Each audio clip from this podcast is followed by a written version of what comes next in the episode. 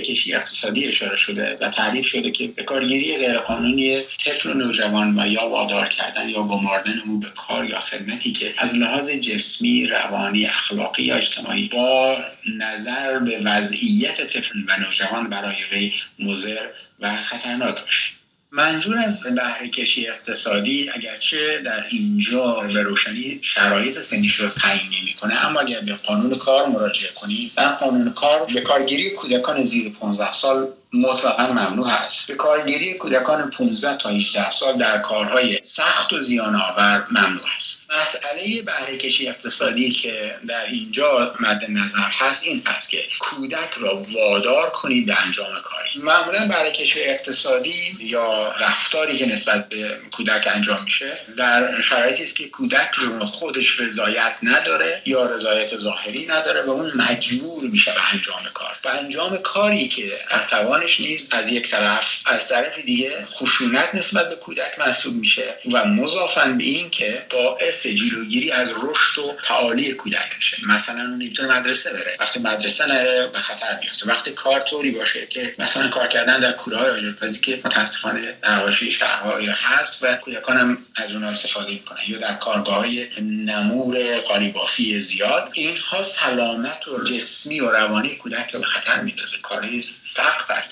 و دستمزد ممکنه حتی پرداخت بشه به کودک یا پدر مادر کودک یا سرپرست کودک. اما تشخیص این خیلی ساده است و از این نظر ساده است. اما گاهی سخت میشه برای اینکه کودک مثلا یتیم هست کودک شرایط اقتصادی خوبی نداره و مثلا یک کودک 8 ساله خودش می‌بینه مادرش زج می‌کشه پدرش زج می‌کشه راهی خیابان میشه فال فروشی کنه یا یه کار دیگه انجام بده. این یک نوع بهره کشی هست در حقیقت که این کودک در خطر قرار می‌گیره برای اینکه محیط خیابان براش خطرناک است. این نوع کار زندگی رو رشد رو با خطر مواجه می‌کنه در ظاهر هم رضایت داره. ولی رضایت اون عملا ضرورتی نداره که داشته باشه بلکه حمایتی که لازم هست همه جانبه هست. در این مورد در واقع کنترل کردنش کار سختی هست. لازمش این هست که کودک و خانوادهش توانمند بشن و باید رفتارها خانوادهش و از این نوع کشی جلوگیری بشه و امکان خاتمه دادن به این وضعیت برای کودکان که الان به عنوان کودکان کار خیابان کودکان زبالهگر و کودکان متکدی و موارد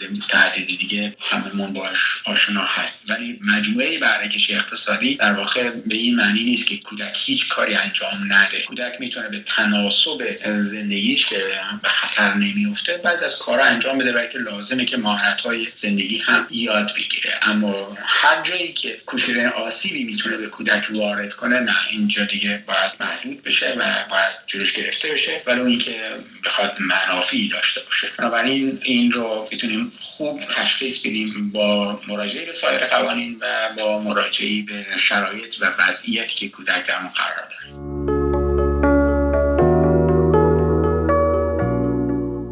در بند جیم به معامله اشاره میشه. معامله رو یعنی معامله نسبت به کودک.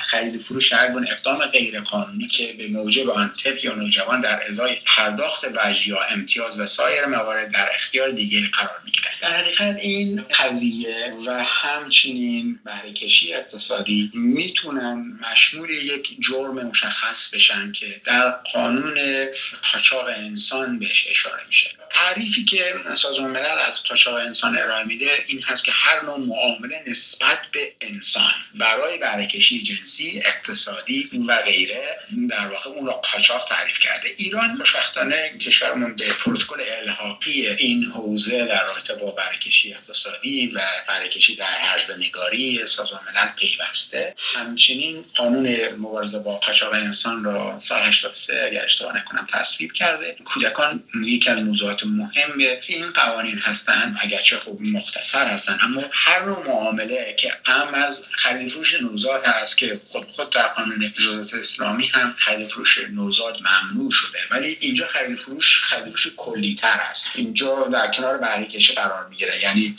ممکنه خانواده یا افرادی بیان کودکشون رو در ازای دریافت مبلغی دیگری بپردازن. اسمش هم ممکنه بذارن ازدواج. اگه حتی اسمش هم بذارن اون ازدواج اون ازدواج نادرست هست. چیزی که متاسفانه بعد از طالبان در افغانستان شاهد اون هستیم برای اینکه معامله ای هست نسبت به کودک و اسمشو می‌ذارن ازدواج برای کودک دختر و چون می‌خوان به اصطلاح زنده بمونه و خب دیگری که اینو می‌خره به نظر من مرتکب جرم داره میشه و این عمل قبیح هست و تشخیصش البته با هم مددکاران اجتماعی است و هم با حقوقدانان در حقیقت وقتی که قانونگذار کلی برگزار کرده و با واژه هر گونه اقدام غیرقانونی به کار می‌بره گاهی اوقات ممکنه در ظاهر قانونی باشه. همونجور که شرح کردم ممکنه در واقع از مقررات قانون مدنی استفاده بشه بگه خب کودک می‌تونه هر سنی کودک دختر می‌تونه مثل پدرش به ازدواج داده بشه. ولی اگه این ازدواج با هدف معامله کودک باشه با وجودی که در ظاهر ممکنه قانونی باشه اگرچه زیر 13 سال قانونی نیست بدون اجازه دادگاه و حکم دادگاه خانواده اگر حتی بالای اون هم باشه بالای 13 سال هم باشه به نظر میاد اگر با هدف ازدواج نیست بلکه با هدف معامله هست این موضوع قرار دادن کودک در حالت مخاطر آمیز هست و خطر برای اون داره. رشد شکوفاییش به خطر میفته مورد خشونت واقع میشه. و این نوع معامله کردن به باور من و با تفهیم و تفسیری که اصول کودک باید انجام بدیم مضر به حال و آینده کودک هست و قطعا از همین عمومات و مسائل دیگه هم بارها شده. سازمان بهزیستی و مددکارانمون و شاید بعضا انجوها مداخله کردن جلو بعضی از ازدواجهایی که در ظاهر ممکنه قانونی هم باشه. می‌گیرن برای اینکه اینجا در واقع رضایت کودک درش وجود نداره در حقیقت و کودک هست که داره موضوع معامله قرار می‌گیره و اینکه یک حالا پول حداقلی به خانوادهش برسه.